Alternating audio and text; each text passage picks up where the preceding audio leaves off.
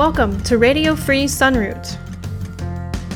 You're listening to the interview podcast, Voices for Nature and Peace, where we discuss issues of ecology, empire, justice, and consciousness. We feature a variety of guests who are aware of the challenges of our time and who are working to address them. Here's your host, Colibri Ter Sonnenblum.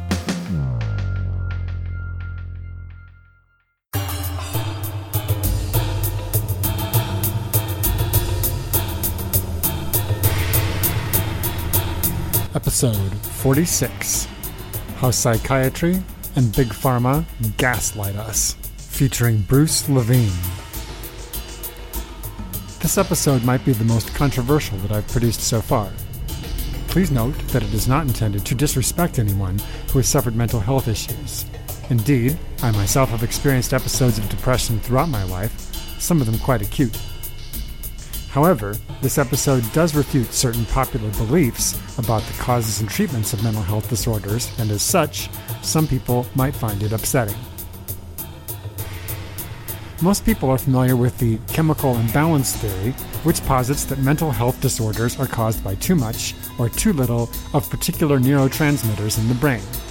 For example, it's been claimed that depression is a result of a lack of serotonin so people suffering depression are prescribed a selective serotonin reuptake inhibitor, an SSRI, such as Prozac, Paxil, or Zoloft. There's a big problem with the chemical imbalance theory, though. It's not true. It's been repeatedly disproven, and it is not recognized as valid in the field of psychiatry. Regardless, it is still widely believed both in popular culture and among many healthcare professionals. I first learned about the baselessness of chemical imbalance theory from the work of Bruce E. Levine. Bruce is a practicing clinical psychologist who writes and speaks about how society, culture, politics, and psychology intersect. His most recent book is Resisting Illegitimate Authority A Thinking Person's Guide to Being an Anti Authoritarian Strategies, Tools, and Models. I've been an admirer of his work for several years now, so it was a true pleasure to have a conversation with him. Bruce and I talked on December 17, 2020, and we covered a lot of ground. Among the subjects we discussed, critiquing the defect model of mental illness, how psychiatry resembles religion, the financial motivations of big pharma, that SSRIs are no more effective than placebos in clinical trials, the lack of connection between depression and serotonin levels, how Big Pharma load the dice in their studies, how Big Pharma influences the Diagnostic and Statistical Manual of Mental Disorders, known as the DSM, the subjectivity of diagnosing mental health issues, when anti authoritarian people are diagnosed as mentally ill, how blaming individuals for their mental difficulties gives a pass to systemic factors the role of trauma in adversely affecting mental health, the importance of community and its role in healing, the recent legalization of psilocybin mushrooms in Oregon, and his recent book. Again, no insult is meant to anyone who has experienced emotional difficulties in their life. But we must dispense with some myths if we're going to move on together and build a healthy society.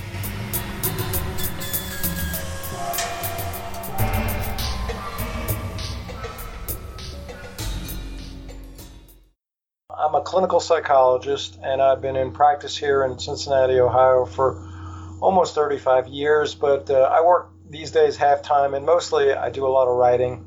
So I write uh, a lot of articles for places like AlterNet and Truthout, and used to write for Z Magazine and write for various periodicals, and, and I publish books. The last uh, book uh, that I wrote was a book called Resisting Illegitimate Authority and it was a book about uh, anti-authoritarians, a book for anti-authoritarians, and it was published by uh, AK Press in uh, 2018. I wanted to start off going from an article that you wrote in 2016 called Psychiatry's Defect Model of Mental Illness A Path for Those It Has Failed. And you open the article by saying depressed, anxious, and substance abusing people can beat themselves up for being defective. And psychiatrists and psychologists routinely validate and intensify their sense of defectiveness by telling them that they have, for example, a chemical imbalance defect, a genetic defect, or a cognitive behavioral defect. In plain words, many depressed, anxious, and substance abusing persons think, I feel fucked up because I am essentially fucked up. And mental health professionals routinely confirm this. I just wanted to start there because I feel like there's a lot of like blaming the victim, or one could even maybe say gaslighting going on from psychology and psychiatry. I would agree. Uh, it's a very tricky issue because some people like their diagnosis, and we can get into why some people like it. Some people hate their diagnosis for exactly the reasons that I, I was stating in that article was that they don't like being seen as being defective, biochemically, genetically defective when they're not, um, when there's other reasons why they're behaving the way they're behaving. Um, but for those people um, who are, there's certainly uh, professional psychiatrists, pharmaceutical companies certainly want people uh, to feel defective uh, biochemically defective, genetically defective, and psychologists uh, want folks to feel uh, cognitively, behaviorally defective um, because they're, they're going to be a patient then, and they're going to be somebody that they can make money off of. Um, so it, it's it's one of those things in life that, that there's it really is a divisive issue. Um, one of many divisive issues in the whole psychiatry realm of those people who really um, are attached to their diagnoses and those people who despise their diagnoses. Uh, just a quick story on that. Um, with all the kind of uh, changes in cultures uh, over the last 20 years or so, uh, young people, millennial folks, um, telling me, Bruce, you got to look at these Tumblr accounts. These people have it in their profile. They have their diagnoses, and they and they show me they have in their diagnoses pro in their profiles they have borderline personality disorder. And I'm saying, you kidding me? Borderline personality disorder. That's the diagnosis that psychiatrists they, they're terrified of people who have borderline personality disorder. That's somebody like Glenn, the Glenn Close character in Fatal Attractions, somebody who's unstable, somebody who doesn't care about boundaries in relationships, somebody who's self-destructive, somebody who'll take revenge if they're not getting what they want. And, and I'm telling, and so, but there's a lot of folks out there that they embrace their borderline diagnosis and they, they're not aware of it when a, a psychiatrist or a psychologist refers um, a, a, patient to another professional and says they're borderline. Um, it's the, that, that other that professional who's getting that referral um, is feeling like what what am, what are you trying to get me back? So it's a it's a whole kind of crazy thing about people uh, embracing their diagnoses. And, we, you know, there's a lot of reasons we could get into why people embrace their diagnosis. It's a sort of a sad commentary on our society. I mean, the simple answer is that's the only way they feel like they can get any kind of compassion. Um, and that's a pretty sad commentary on society. Yeah, absolutely. I, I definitely I see a lot of this kind of pride almost in the different designations that people have. And I see it not just there, I see it in other places too. I used to work at a natural food store in Portland, Oregon, and people had a similar kind of pride in the different food allergies that they believed that they had as well. yeah. It's uh, I you know I guess as some things is just for some folks it's a way of uh, having an identity. I suppose some folks uh, get attention, but in for in, in the whole realm of uh, psychiatry, a lot of it is, is a way of this. You know, this is there. You know, say for for example, somebody's very depressed and they're immobilized and they, they they're not able to do anything and they don't want to be blamed for being lazy or for being irresponsible. And the only way that they feel like they can get under un, understanding and compassion is to uh, embrace a medical uh, diagnosis. Of course, there for other people who've got these serious mental illness diagnoses like schizophrenia or bipolar disorder is also other kind of secondary gain in terms of getting um, you know getting disability payments.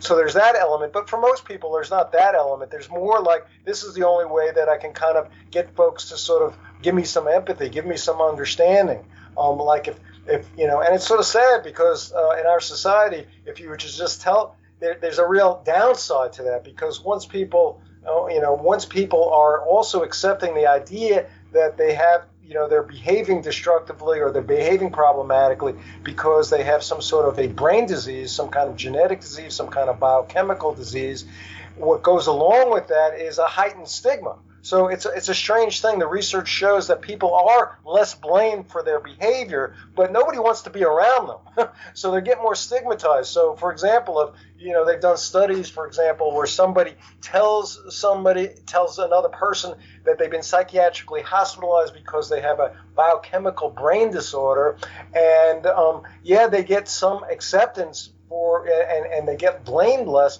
but nobody nobody wants to be around that person.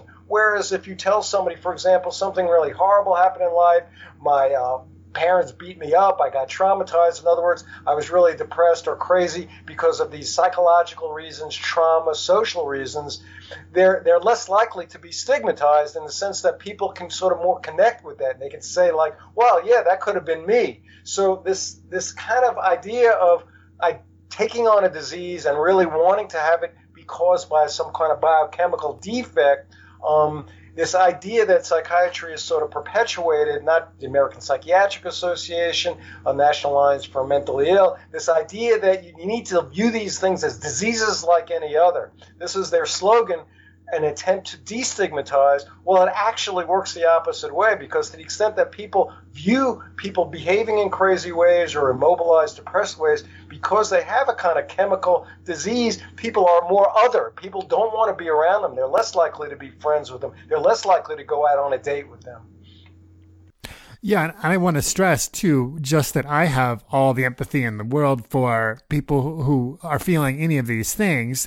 I myself, throughout my through my teen years and into my twenties, I experienced a lot of depression that was at times uh, debilitating, and there were definitely times when I had very strong suicidal urges, and so I feel like I've I've been to these depths, you know, and I'm quite familiar with them. And at this point in my life, I'm uh, 51, and so I've found some different ways of dealing with them. But for me personally, I never wanted a label. I never felt like I wanted to look at things in terms of what was wrong with me, in part because I was raised Catholic and that's all about making you feel bad. There's the whole original sin that everything, you know, that yes, there's something wrong with you. There is something intrinsically wrong with you. That was itself a cause of depression and the suicidal ideations. And me leaving the church and leaving that behind was really important. And of course, I didn't want to just take that on in another form, you know? And so I feel like the, the Christian underpinnings in our society that tell people that yes, there's something wrong with you, just as being a human who's alive, you have some evil in you. I feel like that's behind some of this as well. Yes, I mean, there are some very uh, clear parallels for me between psychiatry and organized religion. And in that one being, I mean, there's others like the Bible. The psychiatry has their own Bible, the Diagnostic Bible, the DSM, which is very much a lot of parallels between the, the scriptures, the Bible, that's more famous one. Um, but the idea of any kind of uh, sort of professional class, whether they're clergy or psychiatry, deciding um, what is a disease and, and that who is defective um, is really creates a certain power um, for that professional class, and that's why they do it. That's why you know that's that's a big reason why you have, um, especially more the more orthodox. Uh, religion, organized religion, the more they want to have power and control over their congregants, and so the more they're going to emphasize sin and that you know there's something essentially defective about you that only if you go through our process will you be able to fix it gives them power. And the same thing is very much a parallel in psychiatry to the extent that somebody um, is is told like, well, they have this kind of biochemical brain disease, and the only way that you're going to uh, let go of this defect is, well, you'll never be able to let go of this defect, but we'll be able to treat it so you'll be able to walk around normally. Think about, in contrast, how much more liberating it would be if you were told, and I'll ask you this, being a depressed teenager, thinking back, if somebody were to tell you, a doctor were to tell you, you know why you were depressed? You know, it's one thing for sure is probably because you got a brain in your head and you were looking around and you probably saw a lot of injustices, maybe in society at large, maybe in your family, maybe in your school system.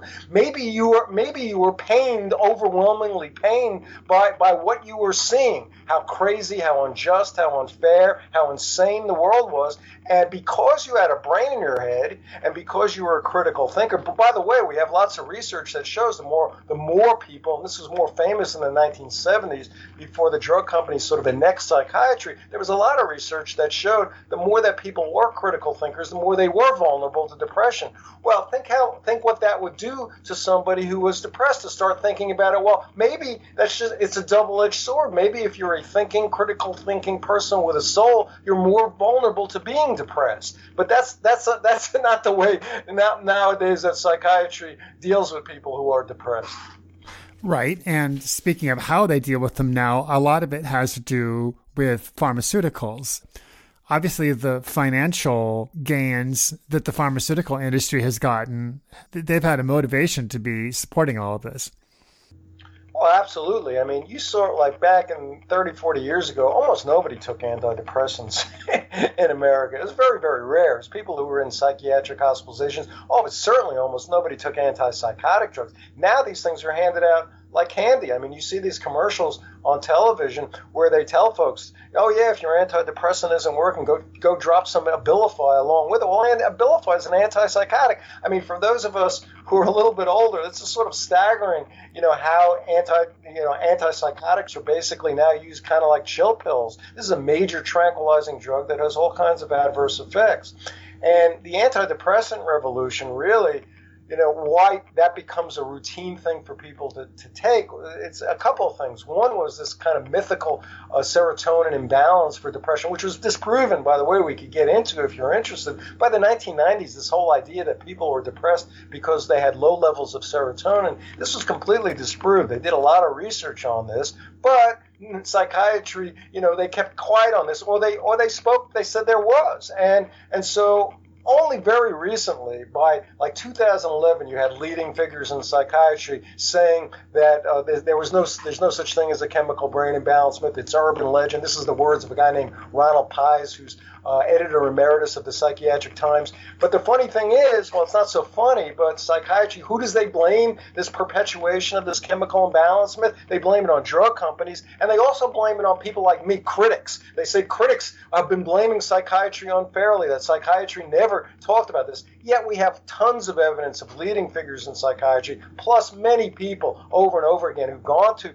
their psychiatrist, and not just their psychiatrist, their primary care physician. Most most antidepressants are prescribed by just regular primary care folks who, who believe this chemical imbalance idea and, and they've you know and they use it to get folks to feel comfortable not only taking these drugs themselves but giving them to their children. Because all of a sudden it's this idea that it's like well it's like you got diabetes you don't have enough insulin. Well you don't you got depression you don't have enough serotonin. So it was a, it was a fantastic marketing technique and that's why that's why everybody's on antidepressants, or why you've got 11% of America on it, 23, 24% of women over the age of 40 on it. You've got drug commercials, which, by the way, have not always been the case in America. A lot of folks who are under 30 or so they don't remember, but it's only as of 1995 that the uh, that these drug commercials were allowed on, on television. Most of the industrial world still does not allow these drug companies to put these commercials on television, telling them to ask their doctor. So between these drug commercials on TV, between this biochemical brain imbalance falsehood, and between you know the sort of psychiatric pharmaceutical industrial complex where so basically these drug companies kind of annexed psychiatry in the 1980s, which is a whole other story. That's that's how it is that you've got so many people on these antidepressants. Now you're going to have some people out there who say, okay, these these antidepressants saved my life. They're fantastic drugs. Yet, if you take a look at the actual research, they don't work that great. Now, this is uh, upsetting for a lot of people because they go like, "Wow, before I took my Prozac and my Lexapro, I was miserable. Now I'm doing fine." Well, that's the case for almost any treatment, including bloodletting. You're going to have that. So, in real research, you do these randomized, controlled, double blind. This is what you got to do. When you take a look at real research, these drugs really don't do much better than placebos, um, and that's in drug company dice loaded studies. Okay, so there's a lot. Of, I mean, it should surprise people. It's always interesting for me that people who are progressives who really are cynical of the military industrial complex, the energy industrial complex. When it comes to uh, psychiatry and drug companies, I mean, they, they really um, lose their critical thinking. And I think part of that is because they get so scared, when you get so depressed, when you get so immobilized, um, you kind of lose your brain. And I think that's what happens with a lot of people. I want to really underline this point that you made about the SSRIs, the selective serotonin reuptake inhibitors, examples of which are Prozac, Zoloft, Paxil, right? That these Prozac, Paxil, Zoloft, Celexa, um, Lexapro, that whole that whole group, the SSRI, selective serotonin reuptake inhibitors. Right, because in the popular mind, this is still common currency that there's a chemical imbalance causes depression and that these SSRIs are, the way to treat it. This is still very common. Yes, it's still. I mean, there's a. I haven't done a, a poll recently, but I saw one in 2006, whereas 80% of Americans still believe that uh, that people were depressed because they had low levels of serotonin. But it's very similar to WMDs. So, you know, it is a, it's a common thing when you know somebody says things louder and loud enough that the weapons of mass destruction you know, Iraq had weapons of mass destruction. That's what we had to go invade. Actually, if you take a look to this day, uh, at least when you're talking about Republicans, the majority of Republicans still believe that Iraq had weapons of mass destruction, even though you know they've been told a lot that they were never found there. Well, in the case of SSRIs, people heard it so much, and it was so you know so quietly retracted by psychiatry um, that I that I, I end up going around having to repeat over and over again um, that you know the, the, the, studies on that, and that there are like you know t- right now the leading figures in psychiatry um, have rejected. So, like for example, a guy named Ronald Pies I was talking about before, it's editor in chief, uh, editor emeritus and chief of Psychiatric Times. He said, and I go, I repeat this quote over and over again. He said in 2011, in truth, the chemical imbalance notion was always a kind of urban legend never a theory seriously propounded by well informed psychiatrists. Okay, now for those of you in your audience who are feeling like nobody should feel stupid that they don't know that because here's another story. The next year, the first kind of real significant media description of this came out in 2012, not on television but on radio. Um, I don't know if folks know about the correspondent Alix Spiegel, um, at National Public Radio. But the interesting thing for Spiegel is that her actually she's the granddaughter of a, a, former president of the American Psychiatric Association, a guy named John Spiegel. And so she does she finds out somewhere along the line that this serotonin thing is a myth. And here's the thing for her here she comes from a prestigious background she tells this whole story on air about how when she was 17 years old she was incredibly depressed her parents had some wherewithal. They took her to the prestigious Johns Hopkins.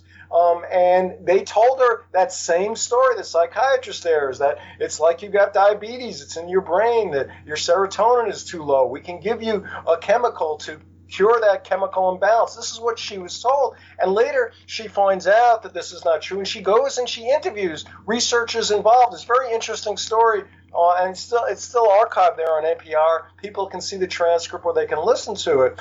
And you know, she goes and talks to some of these researchers. She talks to one of these guys, a guy named Frazer, Alan Frazer, who's at the psych uh, at the psychiatry department at University of Texas, and he says, "Yeah, we knew it was a myth, but well, you know, if, if people have this biological reason for feeling depressed, and then they're more likely to take their antidepressants, and that's a good thing." And another guy, what's even more interesting for me, another guy she talks to is a guy named Pedro Delgado, who actually did some of the early research in the 1990s 1990s that disproved this uh, uh, this idea that uh, that serotonin was the source, too low of serotonin was the source of depression. We can talk about how that research was done, but he was one of the guys who did the research, and he says this is like mind-boggling for me. He says, well, sometimes people need simple explanations, even if they're not true, because complex explanations create uncertainty. So these are all these kind of like noblesse oblige sort of, in their own idea, kind of noble lie ideas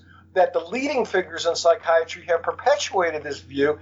My feeling is that the lower level folks in psychiatry and most primary care physicians, they're not engaged in any noble lie. They actually believe this chemical imbalance theory still exists. They're just they're just ignorant of the truth. But between this noble lie stuff and pure ignorance, this is one of those ideas, just like many ideas in American history, that just goes on and on. And it's just taken hold you know, you repeat something louder over and over again, and it's an appealing idea, and it, it's very hard to let go. People don't want to let go of that. No, absolutely not. I, it just it's still so common. It frustrates me. And I was reading uh, one of your articles uh, today that in the studies, they found that people who were depressed, some of them had low serotonin, some of them had higher than normal serotonin. Among people who weren't depressed, some of them had low serotonin, some of them had higher than normal. And when they reduced the levels of serotonin in people who were not depressed, they didn't become depressed. And that was really sort of showed that, well, no, there's nothing to this.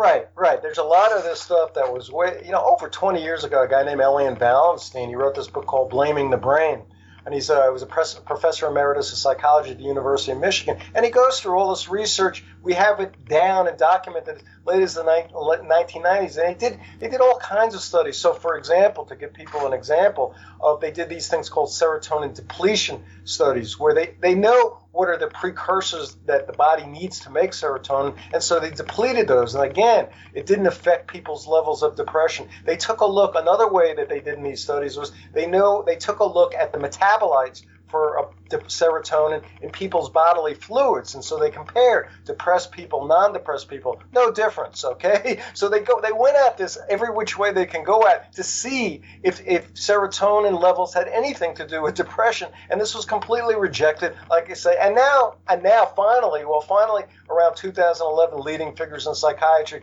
were saying it, but what they were saying is like, you know, we never said any anything otherwise.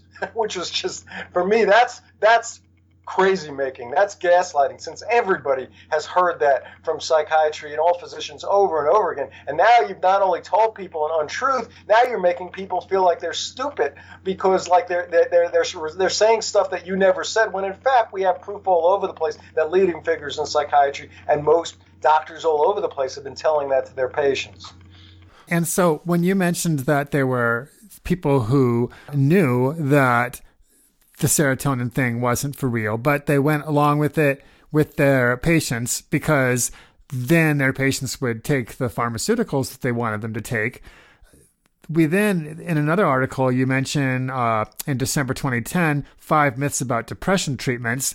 Uh, myth number one that you mentioned is that uh, it's a myth that antidepressants are more effective than placebos.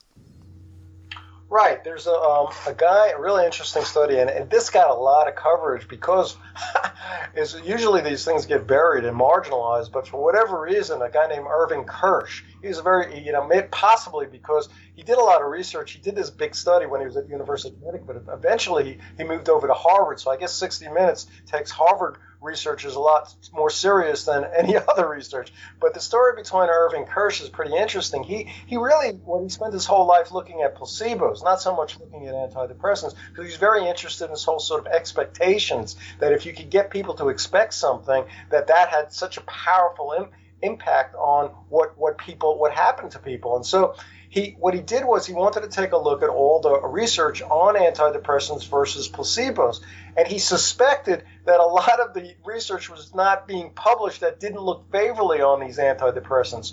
But he knew that all research um, by the way people a lot of people don't know that all this research that's used to for the uh, get get approval from the Food and Drug Administration. It's all done by drug companies. The Food and Drug Administration doesn't do their own independent research. They just take a look at the research that's given to them by the drug companies. So, for example, Eli Lilly it may, does the research on Prozac, which is their product. Now, what happens though is they have to, the drug companies have to register all their trials with the Food and Drug Administration, but they only need two studies that show that the drug is like in the Prozac that it's effective and it's safe. They, they could do 20 studies, but they only need to show two. So what what Kirsch did, what Irving Kirsch did was, and I don't know why in America you would have to use the Freedom of Information Act to find this information out, but you do. He, he actually used the Freedom of Information Act to go through, go to the FDA and get all published and unpublished studies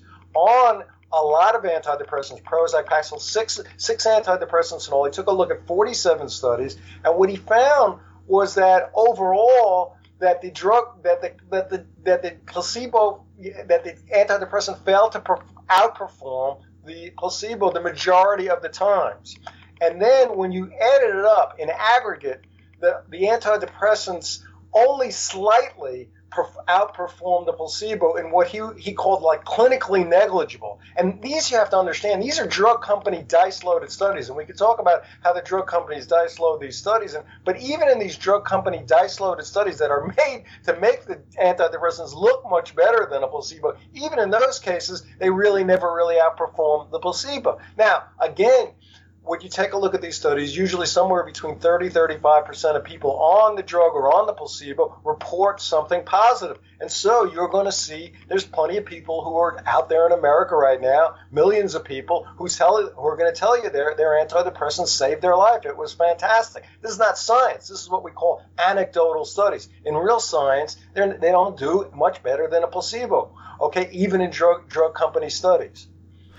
Right. And so some people might say then, well, you know, what's the harm if it does make some people feel better? But there definitely are negative effects from a lot of these different pharmaceuticals, including cases where starting with one pharmaceutical can lead to symptoms becoming worse over time, which then requires stronger ones. So someone starts off with an antidepressant, but then they move up to an antipsychotic and they get worse and the amount and the things that they're taking have to get stronger.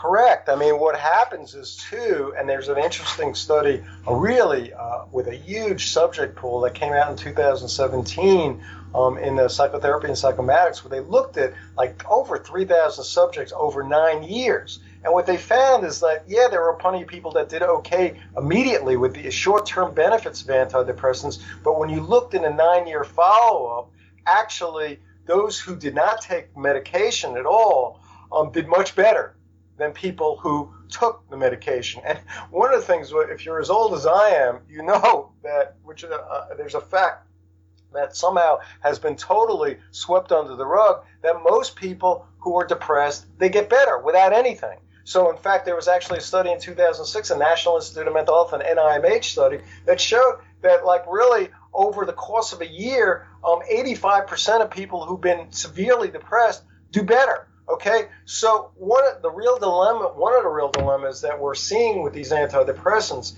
is you're taking something that could well be an episodic problem and you're creating a chronic issue with it.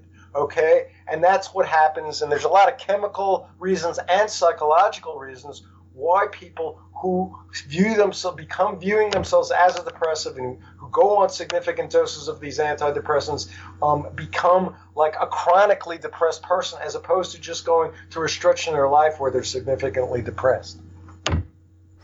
That's pretty fascinating and also kind of scary. Yes. But the problem is, again, what you brought up earlier when you're talking about the mix of capitalism, that's a good thing for providers, and that's a good thing for drug companies. It's much better for them to have not only to have made the money off of you know treating somebody, but to have lifelong patients, as opposed to the idea that a lot of folks you know are, are going to recover naturally without without their help. Okay, and they're not going to have lifelong patients. Can you talk a little bit about what you mentioned a little before about how the drug companies would, you said, quote, dice load their studies?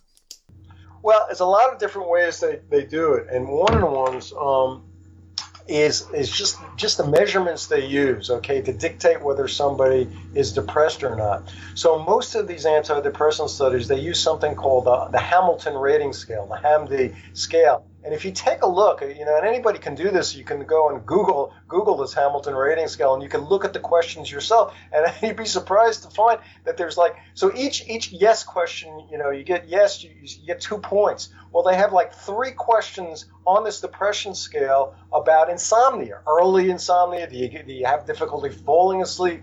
Do you wake up in the middle of the night? You know, all these different questions about. So you can get, if you have a hard time sleeping, you get up to six points, which count towards your depression score. But if you get, you know, if you, there's only one question about suicide. And so even if you want to wishing that you're dead, you only get two points. So you could end up on one of these studies like in your outcome measure, after taking, let's say you take a Prozac and then you're measured by the Hamilton rating scale at the end of the study, and they go through it, and it turns out maybe for whatever reason this has helped your sleep some, and so your score goes up. You could still be wishing that you were dead okay? And your depression score goes down. So that's one way. The whole way depression is measured is dice loaded to make like these drug drugs look more effective because they, they might affect some some symptoms like you know like like your sleep or stuff like that much more than they're going to affect like whether you actually want to kill yourself or not. And so another way another way these di- these uh, studies are dice loaded is they have something called placebo washout.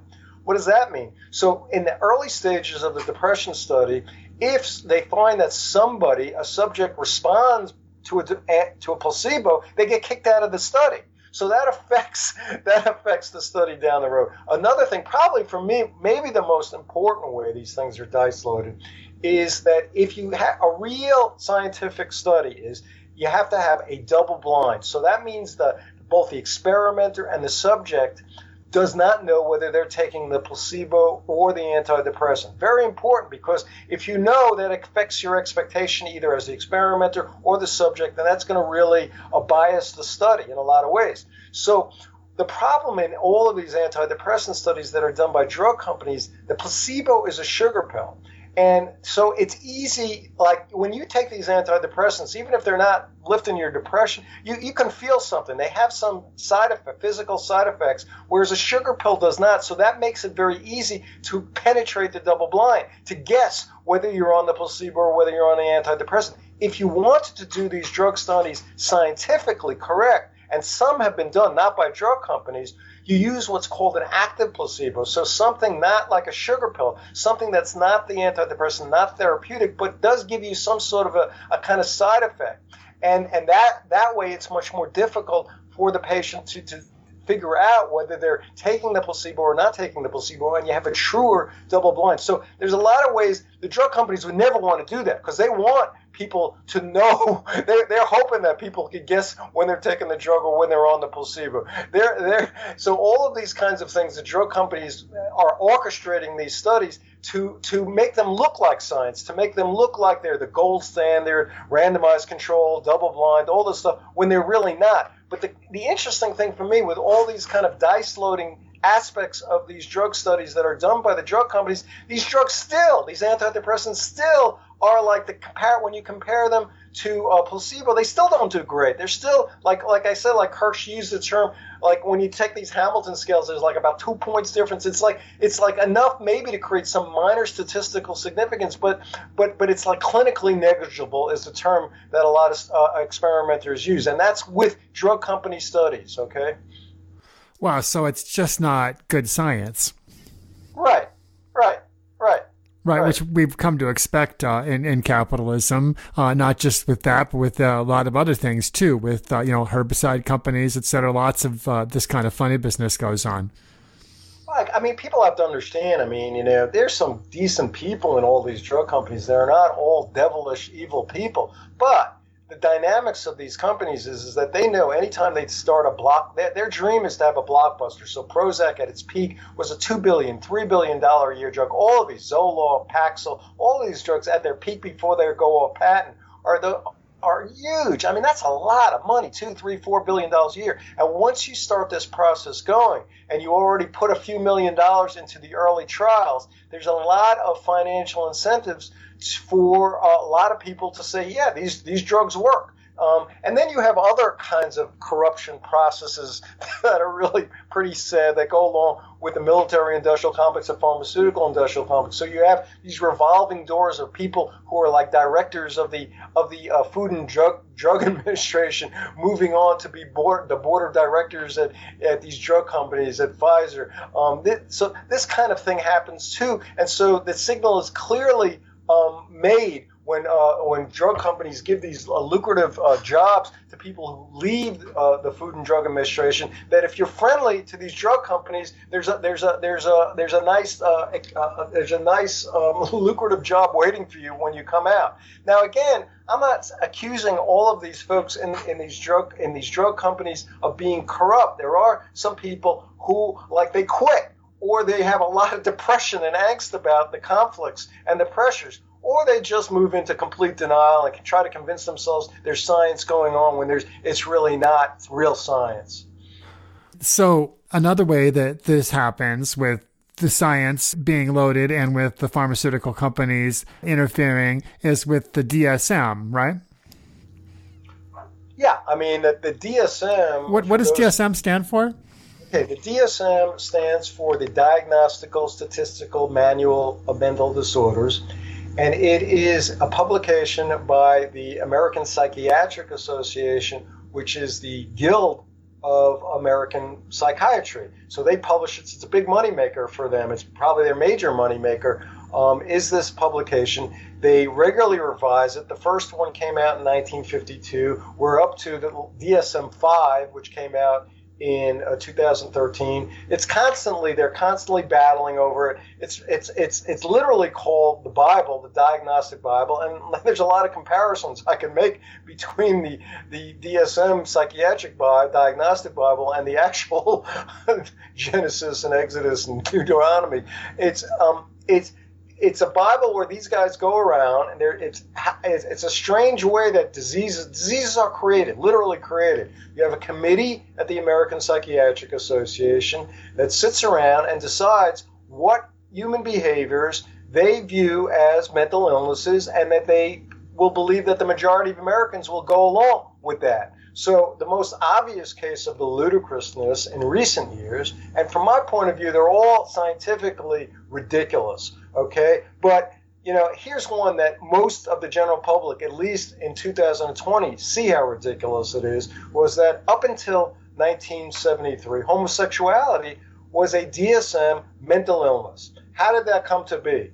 Well, again, the politics of it were that you had prior to you know, in the 1940s, 1950s, the battle was between folks who viewed homosexuality, you know, as either a sin or crime, and then you have these so-called progressives um, who say like, "Oh no, it's really an illness. That'll give compassion to homosexuals." Okay, and so they, they create this illness called homosexuality and they create all these treatments rather draconian treatments you know where they're like you know doing all kinds of stuff basically to make people feel like they're highly defective for having these homosexual thoughts and feelings and behaviors and it's caused by bad parenting or something biologically wrong with them and they're and they're going to fix them. Well of course when you had gay activism by the time you had the late 1960s you had uh, stonewall and gay activists were sick of being called um, mentally ill for their homosexualities. And so, what did they do in a, in a political protest in the in the early 1970s? They um, they went after the American Psychiatric Association, and because of the culture, the climate of the era, they were they were able to successfully get psychiatry to eliminate in 1973 homosexuality as a mental illness. And so, when the DSM 3 came out in 1980 it no longer had homosexuality as a mental illness. But I got to tell you, you know, the thing has gotten a little bigger and bigger. So they got rid of homosexuality as a mental illness through political activism. But a lot of other groups, especially kids, could not put together some political activism to get rid of the new diagnoses that were thrown in there. So you have in 1980 something called oppositional defiant disorder, um, being uh, for kids being diagnosed with that, symptoms being often argue with adults, often refuse to comply with adults. So basically, every famous anti-authoritarian that's ever existed would have been labeled with oppositional defiant disorder, and and ultimately, a lot of these kids start to get drugged. Okay, so that's the other scary thing that's happened in, in psychiatry is that they can off-label drugs. So off-label um, prescribing means that you could prescribe an antipsychotic for a condition that isn't a psychosis. So you see a lot of these antipsychotics like Seroquel and Abilify and Zyprexa and Risperdal, they're being used just basically as chill pills for disruptive populations out there who have you know, who can't protect themselves. So oppositional defiant disorder kids being one of them, but there's other populations. So there's a couple of scientific issues having to do with the DSM that should be obvious to any to anybody who knows science 101. One is the whole issue of validity.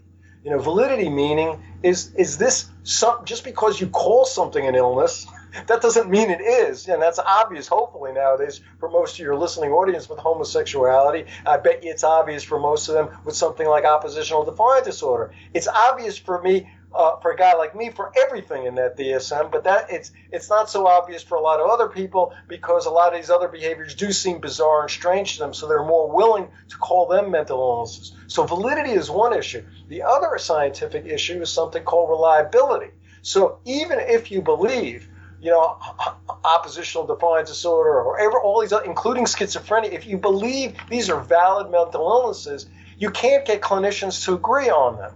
Um, and so you can't, or if you have the same person go to two or you know two different clinicians, they're just as likely to agree or disagree. So the reliability uh, um, scientifically of these of these illnesses are, is is abysmal. Therefore, what does that mean? Scientifically, they're not really constructs that you want to be even doing research on. If you if you have something that you're declaring a construct that's questionably valid um, like of oppositional defiant disorder. But even if you believe it is valid, but if it's clearly unquestionably unreliable, so in other words, you can't get people to agree on who's an oppositional defiant, so you can't get people to agree on who's anxious, who's got anxiety disorder, who's got depression. It, it, different pe- people act differently with different clinicians. Clinicians view people differently. The way people are, diagnosed is basically through subject reports and, and doctors' interpretations. There's no blood EEG or blood test or any kind of objective data. So it's just chock full of unreliability. So you've got constructs that, like I say, are questionable validity, totally unquestionably unreliable, and then and then you go ahead and leap into doing scientific studies associating them with all kinds of stuff, including genetics and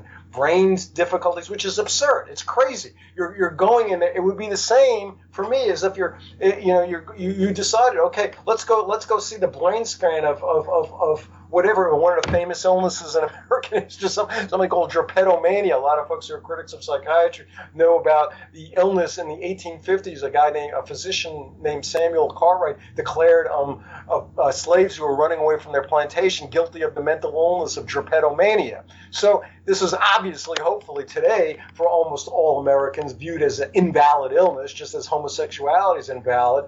And so you know, you've got those two basic issues that make this DSM Bible of uh, psychiatric diagnoses as scientific as the other Bible, as Deuteronomy you know, and, and Genesis and all that. In other words, they're not. They're not. They're just narratives. They're just stories. They're, they're very little to do, oh, nothing to do with science. So, is there even such a thing as ADHD?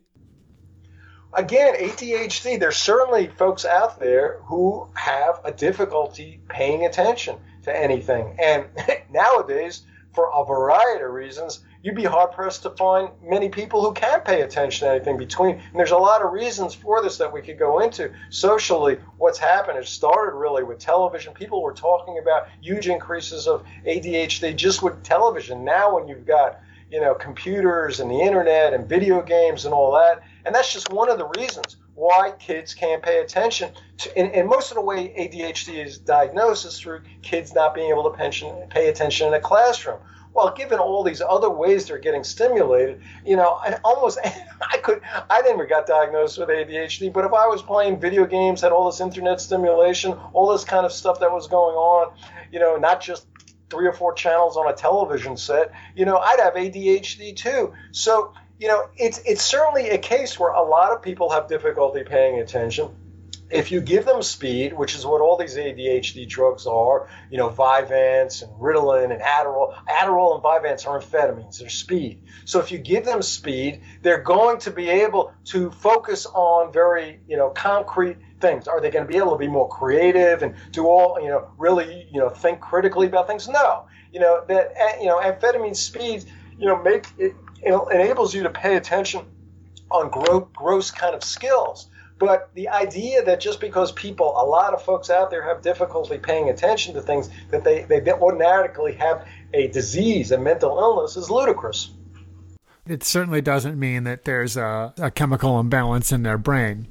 There's absolutely no proof of all of any of these chemical imbalances. By the way, I should tell you another chemical imbalance thing they used to shove down people's throat was that um, people who were schizophrenic had a, a, chemical imbalance the other way. They said they, they claimed they had too much dopamine, too much dopamine, not too little. And so they did a whole bunch of research on that. And by the 1980s, that theory was discounted. So a lot of the ways these chemical imbalance theories come into being, I mean, I know a lot of people in your audience are going to just think that I can't believe this is how they come up with it, but this is what they do. They find some drug that works. So they know, for example, that Prozac, for certain maybe 30, 35% of people out there, you know, lifts their depression.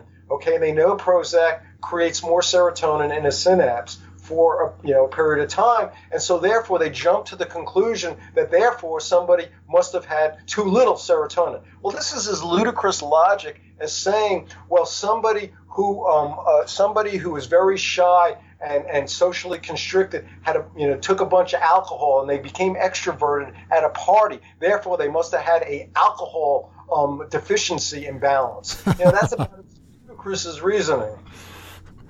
Yeah, no, that that puts that into perspective. Yeah, yeah.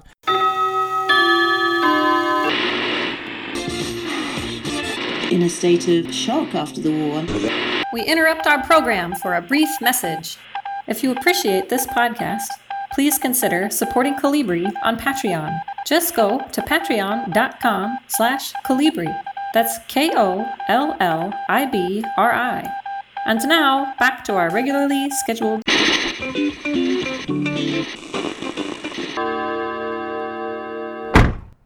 Now, another thing that you talk about in your writing quite a bit is how people in the psychiatric and psychological professions are themselves trained to think in narrow ways, and so they are not able to understand their patients in a lot of cases. And uh, one thing that you wrote in uh, a great essay called Why Anti Authoritarians Are Diagnosed as Mentally Ill was In my career as a psychologist, I have talked with hundreds of people previously diagnosed by other professionals with oppositional defiance disorder, attention deficit hyperactive disorder, anxiety disorder, and other psychiatric illnesses, and I am struck by 1. how many of those diagnosed are essentially anti authoritarians, and 2. how those professionals who have diagnosed them are not.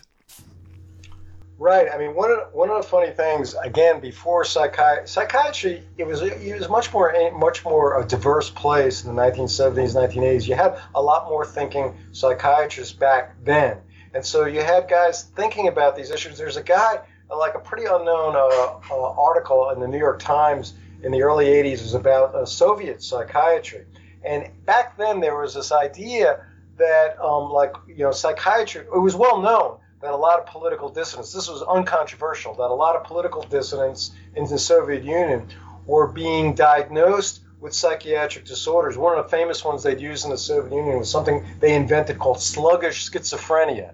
Um, and they were they and, and that and they were then you know hospitalized you know and that was a way of marginalizing dissidents um, in the Soviet Union. But a guy, a psychiatrist, interesting guy, he really, a guy named Reich studied this. Nothing, no relationship to the famous Wilhelm Reich, but another guy named Walter Reich. He, um, he studied this and he said that really uh, it wasn't just like uh, these psychiatrists like uh, like currying favor with um, the with the KGB in the Soviet Union. They actually believed that these dissidents were mentally ill. I mean, what he said was was really interesting. He said, "Look, he said, think about it, you know, for most Soviet citizens, and, and, psychiatrists were like most Soviet citizens. They said, like, you know, it, for them, it was bizarre for somebody to question the conditions of Soviet political life. Everybody, you know, in Soviet Union knew how dangerous that was. And if somebody was willing to do that, they must be crazy. You know, and this is, and so like the psychiatrists there in the Soviet Union, they actually you know they actually believe this person's got to be crazy if they're if they're calling into question. I mean these guys these political dissidents they would go to the you know kgb and they would you know talk about their rights under the soviet constitution. For your average soviet citizen you're you're a lunatic to do that. Everybody knew that the soviet constitution didn't count. But these dissidents would do that and so they would look crazy according to these psychiatrists. Well it's, it's, most americans get a chuckle out of that but the same parallel kinds of things have happened here in the United States. So, for example, a guy, um, a guy in the in the uh, in the 1980s, um, I wrote a book about how like uh, uh, called the protest the protest psychoses in uh, in America. You know about how like this guy named John, uh, Metzl, uh, Jonathan Metzl, he wrote a book called The Protest Psychosis about how African Americans, and he was studying mostly in Detroit, how like if they were you know politically active, um, part of the like Black Power movement in, De- in Detroit, you know they they would be viewed more likely as being crazy. They would get more labeled as schizophrenia. They get put in because, for their for their protesting because they would look they would look crazy to these psychiatrists. Have you know? And so so that's what happens. And I think a lot of the population. My major benefit of going to my graduate training where I hung out with a lot of clinical psychologists and hung out with a lot of uh, resident psychiatrists was a shockingly discovery of like I never viewed myself as the most radical, you know, non-compliant person in the world. After all, you know, I'd done pretty well in school. You know, I had, you know, I had done what I was supposed to do. I wasn't this really radical person. But these people that I went to school with, they were the most compliant people I ever met in my life. They were terrified to even assert themselves with even some dumb professor. I mean, it was sort of shocking for me. So here you have this population. Of course, there's exceptions to these. To this, what I'm saying here. A lot of them end up quitting or they get in trouble.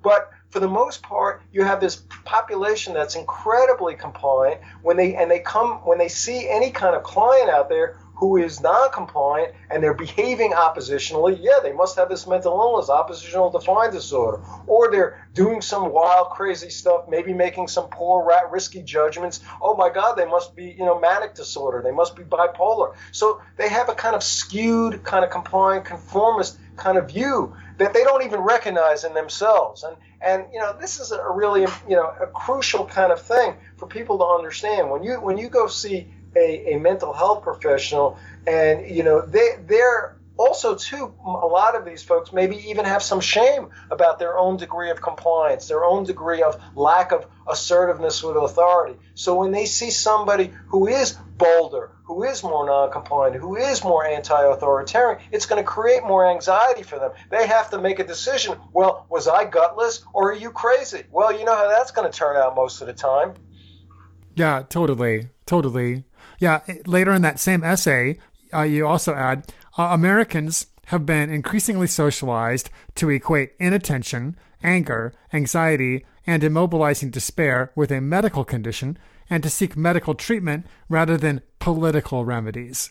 What better way to maintain the status quo than to view inattention, anger, anxiety, and depression as biochemical problems of those who are mentally ill rather than normal reactions to an increasingly authoritarian society? Right, right. You know, I mean, uh, you were talking about the Catholic Church before, but and again, you know, the the analogy for me again is like if you could get a population to believe that all their emotional suffering and their you know disturbing behaviors if you can get them to believe that they're all caused by non-social variables non-political variables and it doesn't really matter. If you get them to believe it's god's will or not complying with the catholic dogma or or it's because of their defects in biochemistry or their non-compliance with their medication if you can get them to believe all of that rather than it's being caused by you know all these kind of social variables that benefit the ruling elite i mean you know that's more powerful from my point of view or at least as powerful maybe more powerful in maintaining the status quo than, than, than a heavily armed police force yeah, no, it's definitely very effective at doing so. And I mean, if we look at the social forces in the United States and how things have been changing over the last few decades, uh, most things have been getting worse for most people. In terms of uh, inflation, wages have been going down, hourly wages since the early 70s the uh, inflation has been insane how much it costs just to buy a loaf of bread at this point. Now, in the last few years, gentrification of any city of any size at all. And I saw uh, something a few months ago that, that said uh, there is now not a single state in the United States where a full time job on minimum wage will afford you a two bedroom apartment. And something else I heard recently is that even as women entered the workplace increasingly during the 70s, household wealth itself did not go up because everyone was making less. So you had more people working but making less. And so I think that we live in a, a society that's been in decline for a while and which over the last couple of years now seems to be in an obvious collapse. And so obviously this is going to cause a lot of different emotional reactions in people that are all completely natural. Right, exactly. I mean, there's a, you know, here's a, you know, really important thing, you know, for people to keep in mind. There's absolutely no correlation between serotonin levels and depression, but there's a lot of correlations between exactly what you're talking about and depression and serious mental difficulty. So, for example, there was a 2013 uh, study that I quote a lot to mental health. And they found, you know, when you, you take a look at people's uh, suicide, for example, their their, su- their, their, their, their suicide attempts. If you compare um, unemployed people to employed people, just that one symbol, you're four times more likely to make a suicide attempt if you're unemployed. Big surprise, right? If you got any common sense out there, that is no big surprise, right? So you see on all of those kinds of dimensions, you know, you're like, you know, much you know much more likely to make a suicide attempt. You're much more likely if you're if, if you're impoverished to be depressed, have serious mental difficulties. You're much more likely to be suicidal or have serious mental difficulties if you have involvement in the criminal justice system. So if you're on parole or probation. So therefore, instead of all this nonsense, you know, you could probably fix a lot more of people's misery than, you know, in terms of depression and these so-called mental illnesses by making sure, really making sure that no one gets involved unnecessarily in the criminal justice system, which you could do rather easily around the United States by by doing all kinds of, uh, you know, drug legalization, drug decriminalization, so that they're, they're not on parole, not on probation, and that's going to be much more of an antidote to suicidality than any kind of medical treatment, which maybe makes it worse in a lot of cases. And so this is an important thing. Now, a lot of folks who are listening out there, again, the issue of science, they're going like, well, Bruce, you're, you're just talking about correlations. You know, somebody could be suicidal because they're unemployed, or they could be unemployed because they're suicidal. And that's right. That's exactly right. That those are correlations. But the important thing to keep in mind here is that there's not even correlations between chemical imbalances and depression and suicidality. So at least we know there are correlations between these things like uh, unemployment and, and, and, poverty and involvement in criminal justice system with these mental health issues. And so the question is politically, if you had a sane political society, you would be investigating scientifically, you know, these things that at least have correlations rather than wasting billions and billions of dollars on things that aren't even correlated. Absolutely. And I also think that it goes even deeper that the system itself that we live in here, which, you know, some people call, you know, settler colonialism, is itself based on brutality and based on violence uh, from the very beginning, based on theft, and that that is something that has never changed.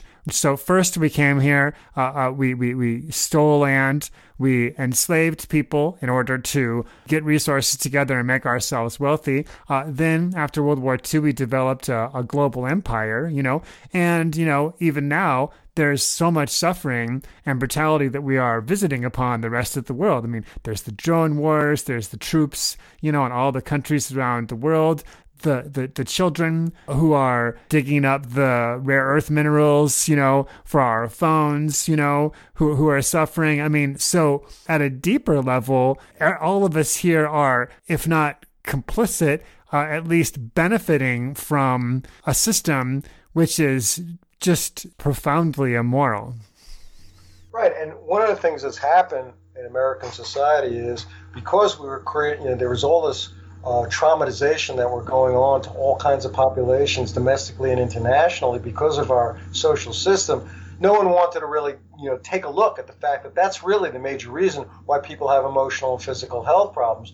But one of the good things, we should say, one of the more positive things that have happened in recent years was uh, this kind of well-known study. Well, at least in certain circles, it's very well known, called the Adverse Childhood Experiences. This ACE study, which like measured um, people's level of of abuse when they were kids, you know, another physical abuse, emotional abuse, sexual abuse, with what happened to them later on. And you see this huge, uh, again, this huge correlation between, um, you know, if, if they've had a lot of abuse um, when they're uh, uh in terms of those kinds of uh, events happening to them, um, where it's much more likely to be make a suicide attempt or become a problem drinker or to inject illegal drugs. And so you see for some elements of society, people are getting it. The most important things that create, and this should be common sense if you had a sane society, but we don't. But if you had a sane society, you would realize the most important variables that create all these so-called you know, mental illnesses, these emotional difficulties, these behavioral disturbances have to do with trauma.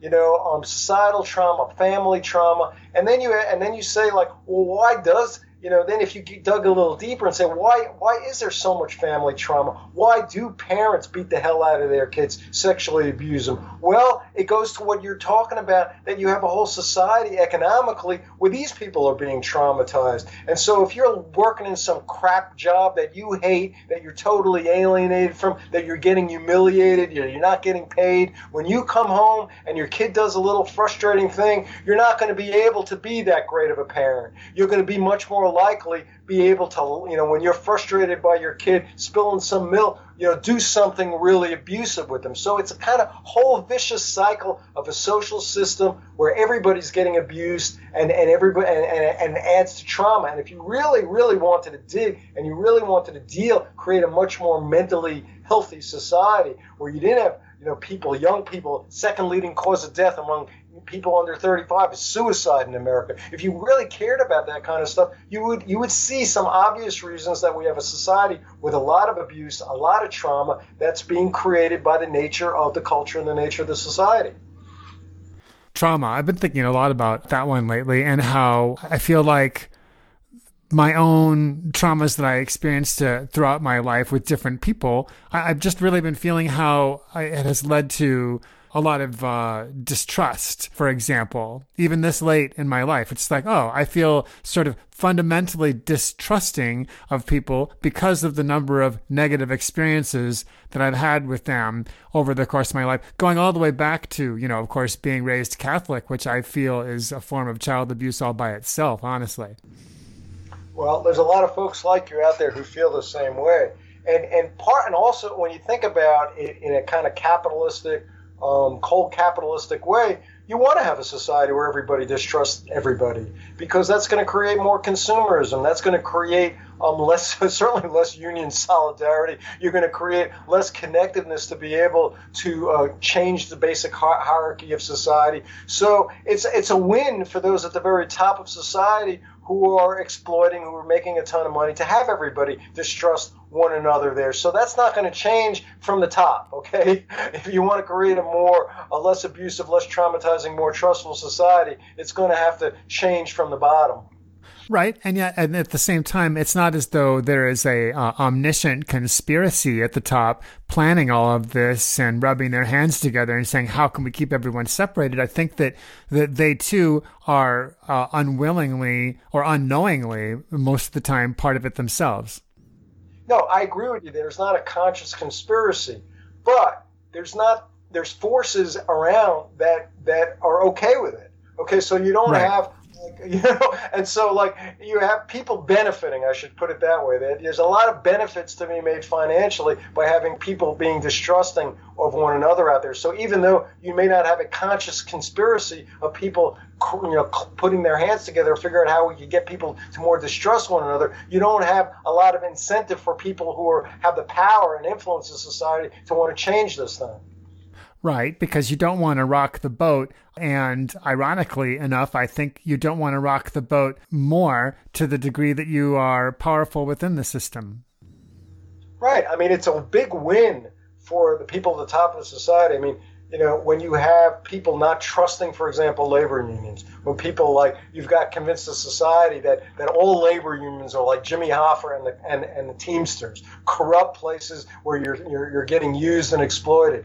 And, and that certainly wasn't the case in the labor history. There are a lot of labor unions where people actually were, were caring about one another and they gain great benefits for, for their workers. But that's not a good story to be told for the people at the top. And therefore, it's been very effective. You had, like, once upon a time, in that short period when working class people in America from the end of World War II to the 1970s, where you could make a living, you know, working, you know, without a college education, you could raise a family, you could do all those kinds of things. We had about 35% of Americans in pretty strong unions, most of them not corrupt like the Teamsters and a couple of the others. But now, you know, it was the great boon to all of these folks at the top, from the guys running Amazon, Bezos, to all of these characters who run a thing, to have people feel that unions are all corrupt and, and don't join them, you know, because that's, that's really the only way that people who are powerless can have any power if they trust one another. And that attacking the unions, that really has been a huge thing since, you know, Reagan and the uh, firing the air traffic controllers. It's really been all downhill since then for the unions. Yep, 1980. That was a big year. In 1980s, like uh, like a hallmark year for me. Reagan gets elected, you know, and oppositional defiant disorder comes in the DSM. So for me, it's a real clear case of the end of the 1960s, 70s, a, brief period of anti-authoritarianism in America history, where a lot of interesting things, by the way, were happening in psychiatry in the 1960s, 1970s. Um, a lot of good things, and and throughout the rest of the society. And then you had this, you know, this uh, reactionary um, movement across the board, from uh, uh, at the top with Ronald Reagan, and even in psychiatry. That that psychiatry has become I mean, it's really interesting for me. If you in the 1960s, 1970s, people were very well aware that it was a more left view to view to view people hurting out there and being miserable and unhappy because of social conditions, and it was a very right wing view to view it as sort of biological defects. And one of the really you know great victories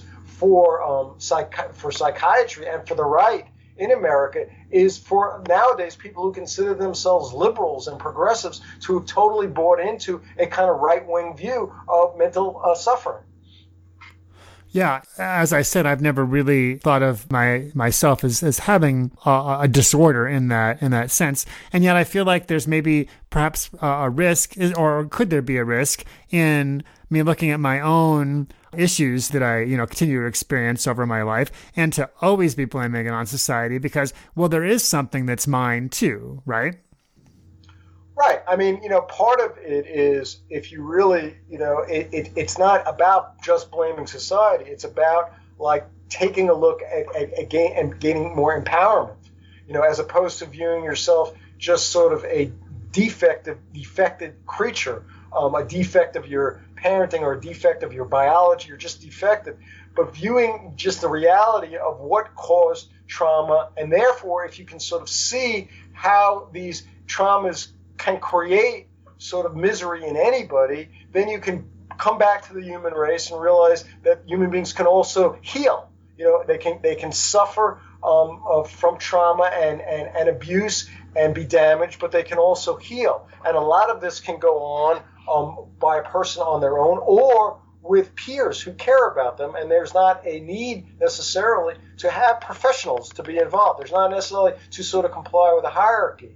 Um, so a lot of it is about um, caring about uh, how can you truly be empowered. Right, and it sounds as if also you're saying have uh, true community as well. Sure, that is vital, and you and if you take a look, uh, you know, even for people in the side, there's whole communities out there. Again, under the radar, sort of a kind of an underground radical movement of people who've been diagnosed with these so-called serious mental illnesses like schizophrenia or bipolar disorder, who have been failed miserably by psychiatry, who have made their life even worse, and who have abandoned them. And you know, psychiatrists and medical practitioners, they, they're unaware of them. That's why they go around thinking it's an uncurable condition because there's a lot of people who, on their own, form peer support uh, groups where they where they help one another. And um, you can you can see a lot of you know. I, I write about a lot of these. There's a website called uh, Mad in America where a lot of folks who are part of these communities um, will talk about how they help each other heal. And you know, just on a real simple level, when people are helping one another, um, their whole identity changes. So you could, you know, somebody could be like 10 years in and out of psychiatric hospitals, always the patient, always being, you know, at the mercy of what different drug the psychiatrist is going to prescribe, never being in a helper role themselves. And when they're in these peer supports, there's always somebody who's in worse shape than you are in. No matter how bad a shape you're in, there's always somebody worse, and you can help them. And that dramatically changes your identity. So helping and being helping just like being loved is as important as loving, you know, helping is as important as being helped. Exactly. That's like the converse side to what I was talking about before about how our nation, not only are we experiencing trauma from our parents or authorities, or etc., but we are inflicting trauma on the rest of the world. And so, so what you're describing there is, is a really, that's a way of, of reversing that. Right. Right. It's real important for people to recognize that one of the real sort of sad things away, sad things that have taken away um, in like true from when, when, when you don't have true democracy, when you don't have true participatory democracy, you know, it's obvious for a lot of folks you lose all these obvious political power issues, things that you lose political power. But what also happens is, is you don't you lose you lose the kind of therapeutic healing um, power of like being helping and being helped. What what the anarchists used to call mutual aid, um, which these current uh, ex uh, former psychiatric patients will call peer to peer support. And this is a huge way that people can only not only gain political power but also heal. That sounds very inspirational. I've heard just a little bit about it, but now I want to know more for sure. Yeah. What kinds of things do you look for if you want to find out more about these groups? I would just uh, just a quickie uh, a recommendation. The, the, the kind of go-to website for a lot of uh, dissonant mental health professionals, dissonant, and there are a handful of dissonant psychiatrists. There's a few more dissonant psychologists, dissonant mental health professionals, and there's a lot large group of uh, former um, mental health patients. Ex, some of them folks call themselves psychiatric survivors. Some of people view themselves more positively as sort of uh, a, a, people who've had lived experience of an altered state. But these are all people who are clearly been troubled and upset by psychiatry doing more damage than good. And the go-to site um, that was created by a guy named Robert Whitaker. I'll talk to you a little bit about him in a second. is something called MadinAmerica.com, uh, MadinAmerica.com. And Madden and Robert Whitaker's an interesting guy. I mean, he's a, a journalist, um, not a mental health professional, not a former patient, um, but he's a guy who was actually um, he wrote a series for the Boston Globe that was nominated for Pulitzer Prize that, that viewed looked at the uh, the abuses in research in psychiatry, and he got into just trying to get a feel of like what the hell is going on in psychiatry. And his first book he wrote about the history of psychiatry in America called Mad in America. And then um, about 10 years later, he wrote this book that really got real popular. Um, it's a book called Anatomy of an Epidemic, which the gist of it was some of what we were talking about here before on how how these psychiatric drugs and you and he looked at it from a lot of various different ev- kinds of evidence that overall although it might be helping some people on a short-term basis it was taking um, sort of episodic problems and creating chronic chronic conditions. And so you had this swelling doubling of uh, uh, disability rolls in america. You had you know just more people who are not getting recovering from from from their problems. So so that's robert whitaker who's a journalist and he created this mad, Madden America website and I, I write for them um, and, and, a lot of other. It's you, you can if somebody's out there in your audience who has had some difficulties, they want to tell their own story. Um, there's a place for that on that Mad in America. There's also um, reports. Um, so he's got a he's got a group of reporters who comb through the scientific journals and they put out you know and they give summaries of the studies and there's just blogs. So it's it's if you're interested in the stuff that I'm talking about, it's definitely the I would say the key go-to website. I read an interview that you did with Robert Whitaker this afternoon.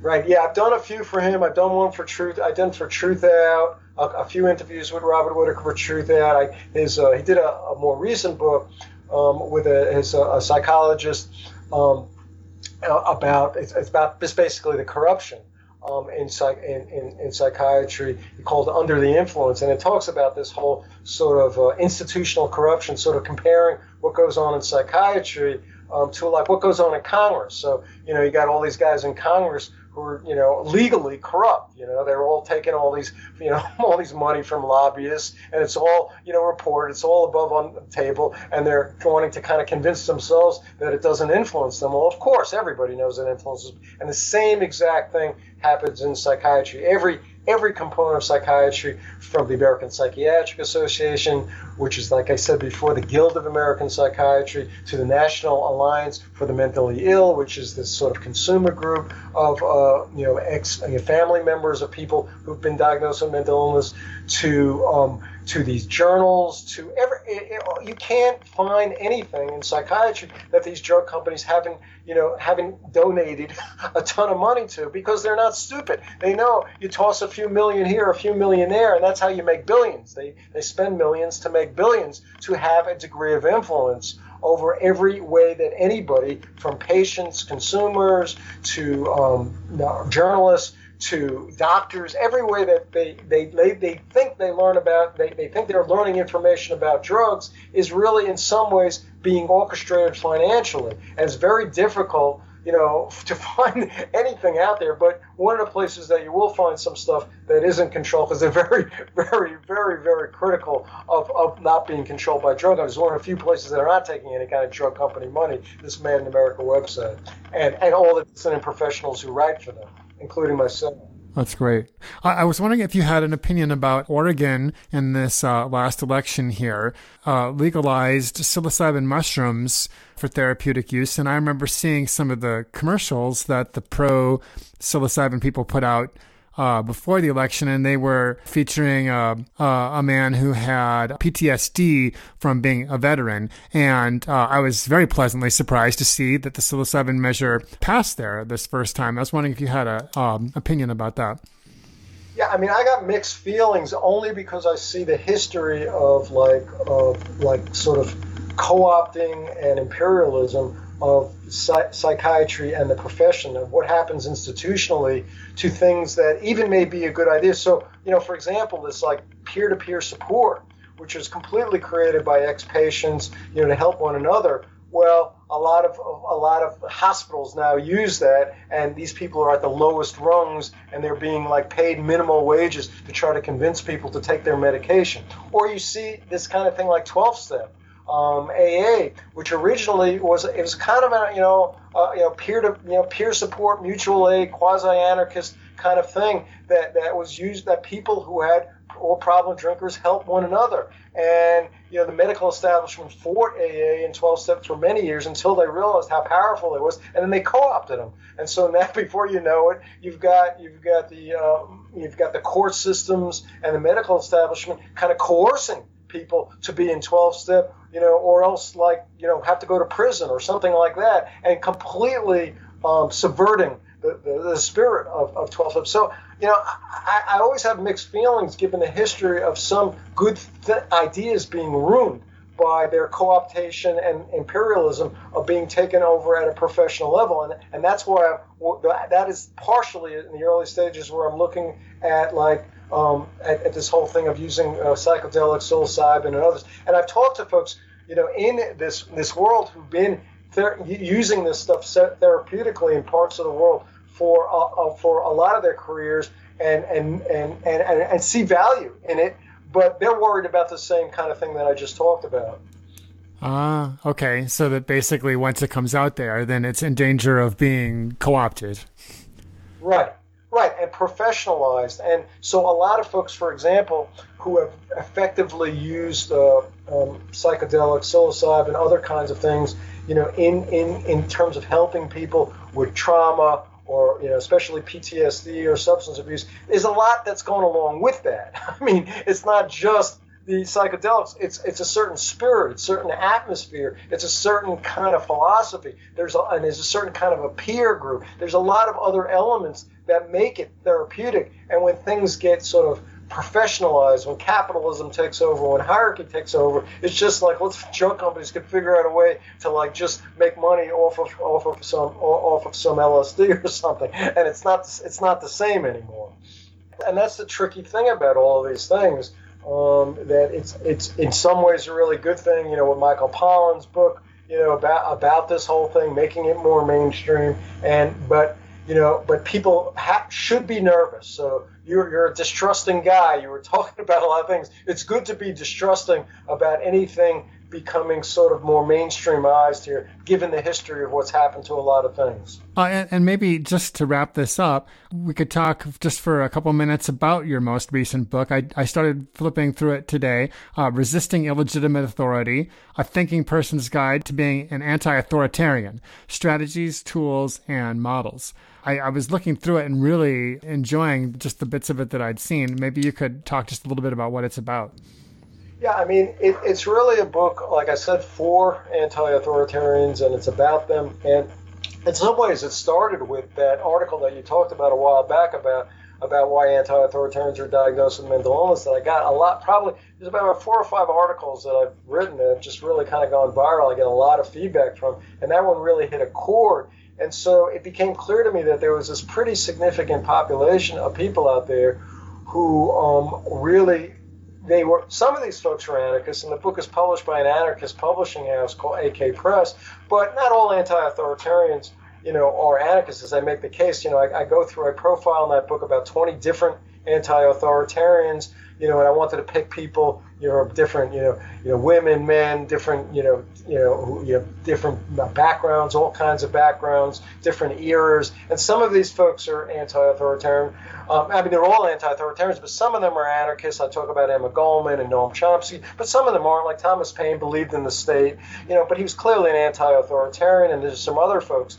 And so, what I wanted to try to do in that book was through specific um, specifics, but also through through stories of all of these folks, kind of give people a feel of like how do you survive if you're an anti-authoritarian in the United States and because a lot don't. I mean, the, the, gist of what happens to a lot of anti-authoritarians is there's a lot of blowback, there's a lot of marginalization, legal marginalization, um, financial marginalization, psychiatric marginalization. There's a lot of ways that the society wants to, um, you know, not deal with anti-authoritarians any which way they can.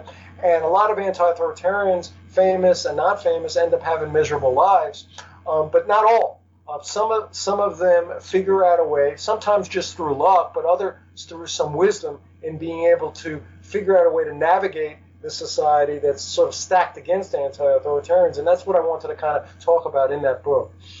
I really found it fascinating. I think I've been you know, whether or not I thought of myself that way or not, I've been an anti-authoritarian basically my whole life, and I don't even know, you know, why it happened. But to see uh, the different distinctions that you were making and the different examples in there, it was really, it was reminding me of something that I've thought of before, which is that as long as there's ever been a mainstream to society, there's always been a side stream as well. So there's always been people outside of the mainstream who have been looking at it and critiquing it and saying, "Hey, this isn't what's this this isn't working. You know, this is going to lead to a bad place or whatever." Like the whole time.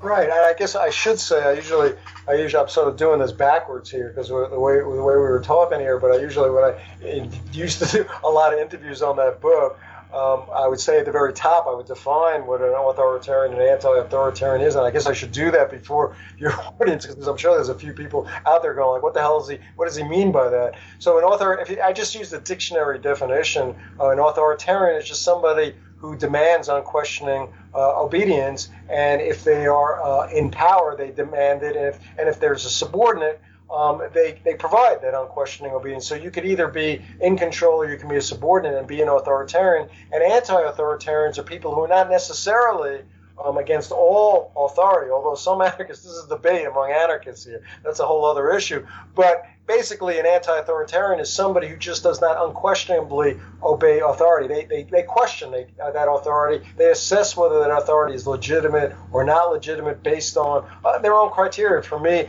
the, the criteria most of the anti authoritarians I talk about in that book or I've known in my life, they're assessing whether the authority um, knows what they're talking about. Just like your anti-authoritarian audience out there, they're assessing me as they're listening. They're going like, does this guy know what he's talking about? Is he exploitative?